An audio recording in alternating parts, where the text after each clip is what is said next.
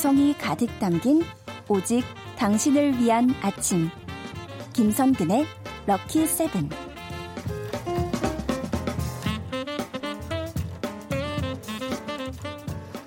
3181님, 청소기를 돌리다가 멈추고 들어요. 재미있네요. 이렇게 일상을 멈추게 만드는 순간 흡입력. 이 시간에 느껴보세요. 반주원의 들리는 역사. 우리의 시간과 관심을 빨아들이는 강사계의 진공 청소기. 블랙홀. 한국사 강사 반주원 선생님 어서 오세요. 네, 안녕하세요. 네, 박경숙 님이 반 선생님 반갑습니다. 미세먼지 속으로 오시느라 애쓰셨어요. 박용수 님은 반주원 선생님 오늘은 샴푸 모델 같아요. 아, 이거 좀 잘 빗고 올 머릿결이 찰랑찰랑 빛이 나요. 네. 아, 머릿결이 찰랑찰랑 빛이 많이 나십니다. 네. 강하다님은 반 선생님 반갑습니다. 오늘은 또 어떤 재미난 역사 이야기가 펼쳐질지 기대돼요 하셨습니다. 아, 근데 오늘 이 세 분이 써주신 이 말씀들이 사실은 시간이 지나고 나면 또 다 우리 역사의 일부잖아요. 예, 예, 예. 오늘 오는데 그 영화 있죠, 배트맨. 네. 거기 보면 고담 시티 나오잖아요. 아, 예. 와 미세먼지 너무 심해서 정말로 고담 시티를 스쳐오는 것 같았어요. 아, 고담 시티가 네. 진짜 사람이 살 곳이 아니거든요. 거기 그러니까요. 악당이 너무 많아요. 네, 네. 그래서 꼭 마스크들 잘 챙기시고요. 오늘 하루도 네. 화이팅 하셨으면 좋겠습니다. 그렇습니다. 마스크 정말 꼭 챙겨주시고요. 오늘은 어떤 재미난 역사 이야기를 해볼까요? 네, 자 지난 시간에 골품제 얘기, 진골선골 이야기를 네. 너무 재미있게 들어주신 거예요. 예, 예, 예, 예, 그래서 방송 끝나고 딱 나갔는데 작가님이 음. 오늘 게시판의 반응이 너무 좋습니다. 라고 하여 네. 결국 2탄을 준비했습니다. 아, 혹시 어, 저 작가님이 또 약간 신분제 이런 거에 관심이 많으세요. 아, 정말요? 그래가지고 네. 근데 지난 시간에는 주로 이제 선골, 진골 얘기를 해가지고 그렇죠. 예. 오늘은 어 두품 얘기를 하는 건가요? 네, 맞습니다. 어, 유 이런. 네, 아니 저기 네. 두품이 네. 저, 저 근데 너무 죄송한데 네. 저 이 두품이 두품인지 모르고 네. 전 육두품 인줄 알았어요. 아 정말요? 네. 예. 그런데 실제로는 예. 그런 오해들을 많은 분들이 야, 하십니다. 네. 네네. 예를 들면 찬기파랑가라는 그 시조가 있거든요. 예, 예. 시가. 어, 들어봤어요. 그런데 네. 그게 이제 향가죠, 정확히 그렇죠. 얘기하면. 근데 그게 다들 어떻게 읽으시냐면요, 찬기 파랑가 이렇게 읽으십니다. 그리고 그 파랑이 네. 뭔가 파도이거나 예. 아니면 예. 파란색이거나 이렇게 예. 생각을 하시는 거죠. 그런데 실제로는 화랑의 이름이 기파랑입니다. 아, 기씨군요. 네, 그래서. 기파랑이라는 네. 화랑을 찬양하는 노래. 그래서 찬 기파랑 가 이렇게 외워야 되는 네. 거죠.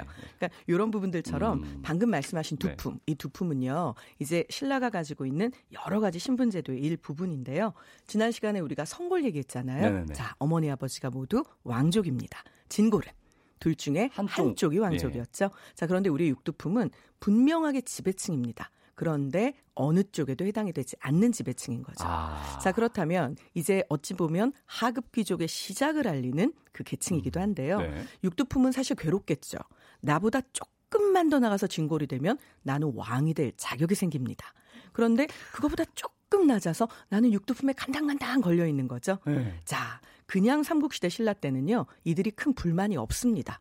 뭐 그냥 나는 원래 육두품으로 태어났으니까. 음, 살만하니까. 네, 뭐. 신분제도라는 음. 게 원래 이렇게 또 적응하는 거잖아요. 네. 하지만 이들은요. 통일된 신라에서는 너무나 큰 변화를 겪습니다. 아하. 이유가 뭐냐면 자 신라가 통일을 했죠. 예? 그러면 고구려 백제 사람들의 그렇죠. 모두 흡수해야 되죠. 예. 그런데 고구려 백제에도 큰 세력을 떨치는 귀족도 있었을 거고 그렇죠. 또 왕족도 있었을 겁니다. 대우해줘야 되는 사람들. 네. 그런데 그 왕족을 성골로 만들 수는 없고 예. 성골은 이미 멸종 단계고 그럼 이제 이 왕족들 중에 정말로 어, 신라로 들어올 때 도움을 많이 줬다. 그래서 통일할 때 뭐 별로 하나도 덤비지 않더라. 그러면 신라의 진골로 받아줬겠죠. 예. 김유신네 집안처럼. 네. 하지만 물론 차별은 있었습니다. 그런데 고구려 백제의 제법 잘 나가는 중앙 귀족이었다. 이러면 이제 진고를 줄 수는 없죠. 진골은 왕이 될 자격이 예. 있으니까요. 자, 그럼 다 뭘 줬을까요? 육두품을 줬겠네요. 그렇죠. 너도 육두품, 쟤도 육두품, 얘는 오두품. 그래서 그때 육두품은요. 아무나 될 수 있는 게 아니었던 겁니다. 아하. 그래서 이때 붙은 이름 육두품은 의외로 얻기가 어렵다. 그래서 얻을 득자에 어려울 난자, 득난이라는 칭호를 얻게 됩니다. 네. 들어던 기억이 있는데. 네, 맞습니다. 네, 조금씩 조금씩 떠오르는. 자, 그런데 문제는 그럼 이렇게 육두품, 오두품, 사두품, 자, 여기까지는 그래도 관직에 오를 수 있었습니다. 예. 3, 2, 1두품은요, 일반민입니다. 네. 그래서 관직에 오를 수 없었는데요. 음. 신라는 철저한 골품제 사회잖아요. 예. 어느 정도로 철저했냐면 관직에 오르는 거 이것만 규제한 것이 아닙니다. 심지어 두 품이 다르잖아요. 네. 탈수 있는 수레의 크기 지금으로 따지면 너는 몇 cc 자동차까지만 끌어. 그 이상은 돈이 있어도 안 돼. 이거인 거죠. 그리고 심지어 차량 인테리어. 너 수레에다가 이런 수술은 달지 마. 너 수레에다 금박 박지 마. 너 수레에다 이런 층은 박으면 안 돼. 이것도 신분제도에 따라 모두 다 네. 제한을 둡니다. 썬팅 세게 하면 혼나겠네요. 네, 맞습니다. 심지어 입는 의상에도 모두 다, 옷 색깔에도 모두 다. 심지어 집을 짓는데요. 그 집의 크기, 기둥의 소재부터 장식까지 신분제도에 따라서 모두 다 이야. 차등을 둡니다. 너는 오드품이니까 이중창은 안 돼. 그렇죠. 그러니 뭐 수레에서부터 말해하는 장식, 지배하는 장식, 기둥에 새기는 무늬까지 거기에다 옷 모든 걸 전부 다 이렇게 제한을 하니 사실은 육두품들 살기가 너무나 팍팍했겠죠. 네. 자, 이런 속에서 육두품들은요, 심지어 사용하는 그릇도 제약을 받습니다. 너 육두품이지? 넌 이 그릇은 쓰면 안 돼. 이 재질의 그릇은 먹지 마. 숟가락도 이건 안 돼. 이렇게요. 자, 그래서 신라라는 나라에서는 살기가 너무 힘들었던 거죠. 아니 그렇게 하나 하나 다 그거를 규정 정하는 것도 힘들었을 텐데. 그러니까요. 대단한 정성입니다 정말. 네. 어, K74531449님 지난주 용수도 왔습니다. 반세 반갑습니다. 네. 그, 그, 그 그 분이시 그, 그, 그 네, 나왔던 그거죠. 네. 그렇게요. 어, 형 형제 얘기. 네. 어, 겨우겨우 생각을 기억을 하고 있어서 다행이네요. 네. 근데 그럼에도 불구하고 육두품 중에서 우리가 알만한 유명한 분들이 굉장히 꽤 많습니다. 많습니다. 예. 자, 그래서 제가 첫 번째 인물은요. 아마도 우리 청취자님들은 다 맞추실 그런 분입니다. 그래서 뿌디에게만 아하. 퀴즈를 내도록 예, 하겠습니다. 알겠습니다. 자, 뿌디 전용 다짜고짜 퀴즈. 이분은요. 우리가 어린 시절에 읽었던 한국 전래 동화 혹은 위인전 여기에서 한 번도 빼지 않고 모두가 다 이분에 대한 이야기를 아마도 들었을 것입니다. 네. 자, 이 사람은 당나라 유학길에 오릅니다. 예. 그런데 유학길에 오르던 어느 날 오늘처럼 굉장히 미세먼지는 아니었을 수도 있겠지만 날이 흐리고 비가 축축히 내리고 네. 어. 몸의 컨디션은 너무 좋지 않고 예. 그래서 당나라로 가려면 배를 타러 가야 되는데 내가 오늘은 더 이상 걸을 수가 없겠구나. 음. 그래서 동굴로 찾아 들어갑니다. 예. 그리고 그날 밤 열이 나는 몸을 식히기 위해서 주변을 더듬었죠. 네. 자다가 말고요. 예. 그런데 마침 물그릇이 있는 겁니다. 어. 와 이게 웬일이야? 그 물을 벌컥벌컥 마셨죠. 너무 달고 맛있었습니다. 다음 날 아침 눈을 떠서 난 도대체 어젯밤에 무슨 물을 먹고 이렇게 음. 상태가 좋아진 거지? 그리고 주변을 찾았죠. 이게 웬일일까요? 그 물은요, 바로 해골바가지에 담긴 아하. 썩은 물이었습니다. 예. 그때 이 사람은 결국 불교에서 말하는 세상의 모든 이치를 깨달았는데요. 일체 유심조죠. 그렇죠. 세상 모든 건내 음. 마음 먹기에 달렸다. 그렇습니다. 그래서 이 사람은 굳이 내가 유학을 갈 필요가 없구나. 당나라 유학을 접고 드디어 일반 민중 속으로 들어가서 불교를 대중화하는데 큰 공을 세웁니다. 아유, 예. 의상의 베스트 프렌드이기도 했던 이 사람 누구일까요? 이 정도면은 뭐 그냥 네. 아, 원효 대사님 맞습니다. 네, 그렇습니다. 자, 원효는 요 전형적인 육두품, 육두품이었습니다. 아우 이분이 육두품이셨군요. 네, 어, 근데 지금 알았습니다. 네. 네, 이분의 어 아드님도 조금 굉장히 유명. 어유 엄청 유명하죠. 예. 바로 설총이란 인물인데요. 네. 자, 그런데 문제가 있습니다. 제가 지난주에 알려드렸는데 네, 두 품이 높은 사람과 낮은 사람이 결혼하면 골품은 어느 것을 따라간다? 낮은 쪽으로. 무조건 낮은 예. 쪽입니다. 원효는 육두품이죠. 그렇죠. 그런데 설총의 어머니는요, 공주님입니다. 공주님. 바로 요석궁에 살고 있던 네, 그렇죠. 요석 공주인데요. 네. 자, 그렇다면 요석 공주는 진골입니다. 아버지인 원효가 육두품이었기 때문에 아들인 설총은 육두품으로 육두품. 태어난 것이죠. 네. 근데 약간 궁금하지 않으세요? 어떻게- 원효는 스님이잖아요. 그러니까요. 그런데 어떻게 심지어 결혼을 그것도 공주와 결혼을 어떻게 했을까요? 자, 네. 여기에는 숨겨진 일화가 있는데요. 자, 지금도 경주에 가면 월정교가 복원이 돼 있습니다. 자, 신라는 경덕왕 19년에 네. 궁궐 남쪽에 일정교와 월정교라는 두 개의 다리를 놓게 되는데요. 네네. 이 중에 월정교는 신라의 궁궐인 월성과 또 신라에도 남산이 있잖아요. 경주에. 예. 그 경주 남산을 연결하는 통로였습니다. 자, 그럼 이 다리에서 도대체 무슨 일이 있었기에 자, 이 두 사람은 결혼을 있어요. 네. 하게 된 걸까요? 어떻게 된 걸까요? 자, 일단 원효는요. 네. 태어날 때도 신비로웠습니다. 어머니가 꿈을 꾸는데 어. 별똥별이 품 안으로 쏙 들어오는 꿈을 꿉니다. 오. 그리고 원효가 태어날 때 이제 어머니가 해산을 했을 거 아니에요. 예. 그때 오색 구름이 그 신라 온 땅을 뒤덮었다. 기록에는 이렇게 되어 있습니다. 오색 구름이 신라 네. 온 땅이요? 네. 이걸 대단하신데요? 다 덮었답니다. 예. 자, 그런데 어쨌거나 지금 보고 있는 자, 우리의 원효. 원효가 어느 날 아침 이제 스님이 됐을 때 얘기입니다. 예. 이미 유명한 스님이 된 거죠. 당나라 유학을 접고 돌아와서 불교를 대중화하고 음. 있던 그날 어느 날 원효가요. 정말 약간 정신 나간 사람처럼 계속 똑같은 노래를 큰 소리로 부르면서 거리를 쏟아냅니다. 그 노래의 내용은 뭐였냐면 누가 자루 없는 도끼를 빌려주겠는가? 나는 하늘을 바칠 기둥을 찍으련다. 이런 가사였습니다. 자, 너무 유명한 스님이 이런 노래를 막 부르고 돌아다니니까 사람들은 궁금증은 더해가고. 무슨 뭔 말이지, 네. 저게? 자, 이 얘기는 이제 뭐 네. 입에 입을 타고 왕의 귀에까지 아, 들어갑니다. 네. 자, 그 왕, 바로 우리가 알고 있는 태종 무열왕 김춘추였던 네네. 거죠. 그런데 김춘추가 이런 이야기를 합니다. 스님의 이 노래는 아마도 스님이 귀부인을 얻어서 훌륭한 자식을 낳으려고 하신 모양이구나. 이렇게요. 그래서 결국은 네, 네, 그런 분의 자식이라면 너무나 영특할 거고 신라에는 도움이 되는 인재가 될 것이 틀림없다. 우리 이분에게 적절한 귀부인을 한번 소개를 해 드려 보자. 사실 왕의 마인드가 너무 엄청나게 열린 마인드인 거죠. 그러니까 open mind인데요. 자, 그런데 이 open mind의 끝은 어디였을까요? 이 귀부인 오호라 우리 공주 중에 공주 중에 있는 겁니다. 자, 남편과 사별한 공주가 있었습니다. 장난 아닌데요? 네. 네. 우리 요석 공주는요, 예. 외로웠던 거죠. 예. 자, 그런데 이 요석 공주, 바로 이 요석 공주, 자, 나의 누이자. 자, 그렇다면 우리 누이는 결혼 새로 해서 좋고, 나는 원효대사라는 어마어마한 스님과 친척 관계가 되니까 그것도 좋고, 네. 이둘 사이에 아이가 태어난다면 분명 하늘을 바칠 기둥이 될 만한 인재라고 음. 스님이 노래를 하셨으니 예. 그것도 좋다. 자, 그래서 신하들을 보냅니다. 어여가서 원효 대사님 모셔오너라. 그런데 원효는요, 마치 모든 일을 알고 있었다는 듯이 신하들을 기다리고 있습니다. 자, 이 신하들과 함께 바로 그 월정교를 건너오는데요. 우리의 원효 대사, 아, 대사님한테 이런 말씀 드려서 너무 죄송하지만 네. 너무 깜찍하게도 일부러 발을 헛디뎌서 절대 넘어갈 만한 난간이 아닌데 넘어서 월정교 다리 아래 물로 빠집니다. 야, 그리고 얘기를 하죠. 네. 네. 자, 나 궁궐로 들어가야 되는데 옷이 젖었다. 빨리 들어가서 그럼 원래 안 가면 되잖아요. 예. 잠시 기다려 달라고 하고 복장을 갖추면 될 테지만 스님은 반대입니다. 나는 궁궐로 빨리 들어가야겠다. 그래서 옷을 벗고 말려야겠다. 그런데 그 옷을 벗고 말리는 장소는 요석궁이 좋겠다. 그래서 스님께서는요, 네. 요석 공주의 방에 들어가서 결국 옷도 벗고 이것들을 말리기 시작을 하십니다. 오. 자, 이 스님의 기행. 하지만 상대는 원효대사입니다. 네. 학식도 인품도 모든 것을 갖춘 사람이 하는 이런 행동은요, 의외성이 있고 한편으로는 어머 이 사람 너무 재밌는데 매력 포텐이 빵빵 터져버린 거죠.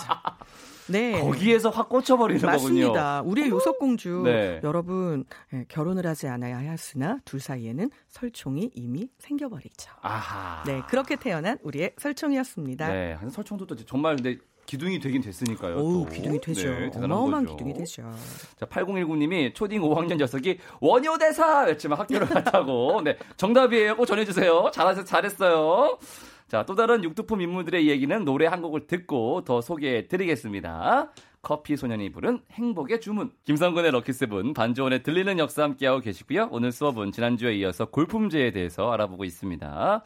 자, 이제 설총이 어떻게 태어났는지는 알게 됐고 네. 설총도 정말 그냥 딱 들으면은 아, 설총할 만큼 유명한 사람이에요. 어, 대단한 인물이고요. 대단한 인물이죠. 자, 방금 이제 설총이 태어나는 과정에서 사실은 어 뭐야 신라 너무 오픈된 사회 아니야? 이런 생각 드셨죠. 예. 자 그런데 바로 이 원효 아버지와 설총 아들도 상당히 오픈된 관계입니다. 아 부자 관계인데요. 네, 왜냐하면 아버지는 불교의 거목이죠. 예. 그런데 설총은요 유교의 거두입니다. 진짜 오픈됐어요. 그렇죠. 사실은 신라라고 하는 사회의 양대 산맥을 불교와 유교로 이 부자 간에 만들어냈다라고 해도 과언이 아닐 정도인데요. 예. 지금 보는 설총은 우리나라 사람이 하는 말을 당시에는 한글이 없었잖아요. 네네네. 한자의 음만 따다가 표현하는 이두라는 것을 만들어내기도 어, 하고요. 어, 예, 생각났어요. 네. 네. 그리고 무엇보다 화왕계라고 하는 글을 지어서 왕에게 예. 간신을 멀리하십시오. 와. 하지만 충신을 가까이 하셔야 합니다. 그런데 충신은 보기에는 간신보다 덜 아름답고 또 듣기에는 음. 그 말이 간신의 말보다 덜 그렇게 매력적으로 들릴 수도 있습니다. 하지만 그것을 구분하지 못한다면 당신은 성군이 될 수 없습니다. 이 이야기를 돌려서 이야기하기도 하죠. 예, 예. 대단한 설총입니다. 아우 진짜 멋있습니다. 네. 하나하나 생각이 나서 다행입니다. 네. 네. 이두도 생각이 나고, 네. 저만 다행이고요.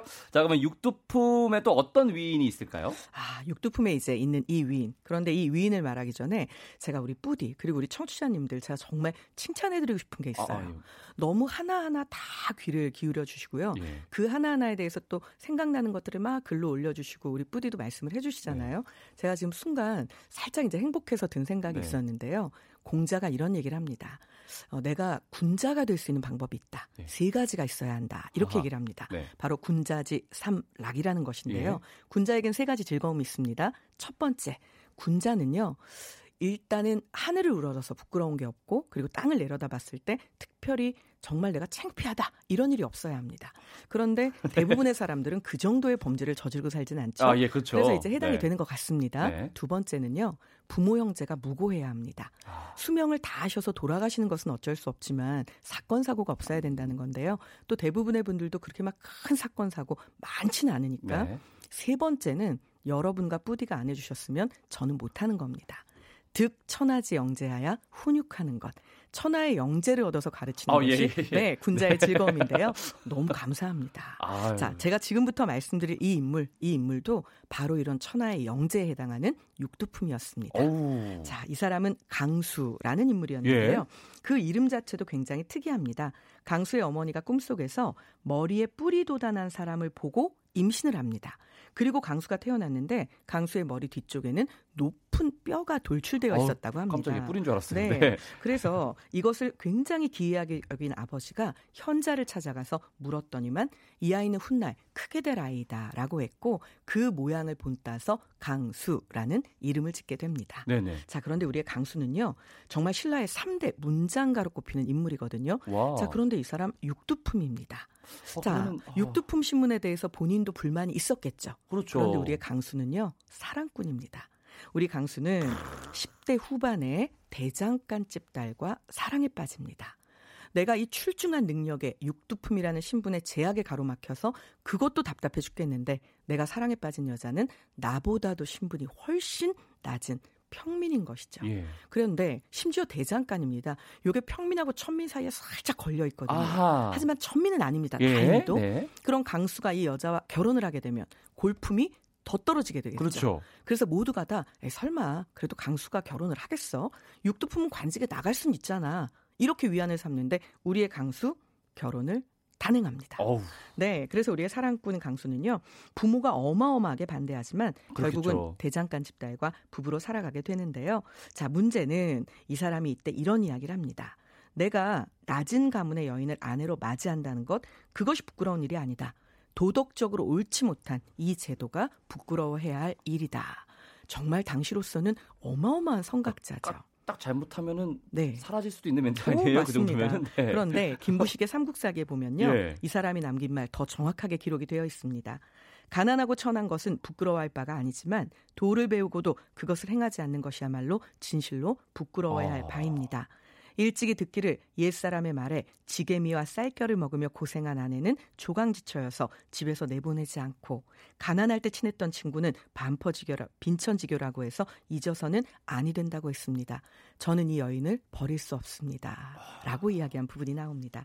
우리의 강수는요. 뛰어난 문장가여서 한때 태종 무열왕이 당나라 사신에게 글을 받습니다. 그런데 이것이 너무 어렵게 쓰여 있어서 네. 해석을 할 수가 없는 거죠.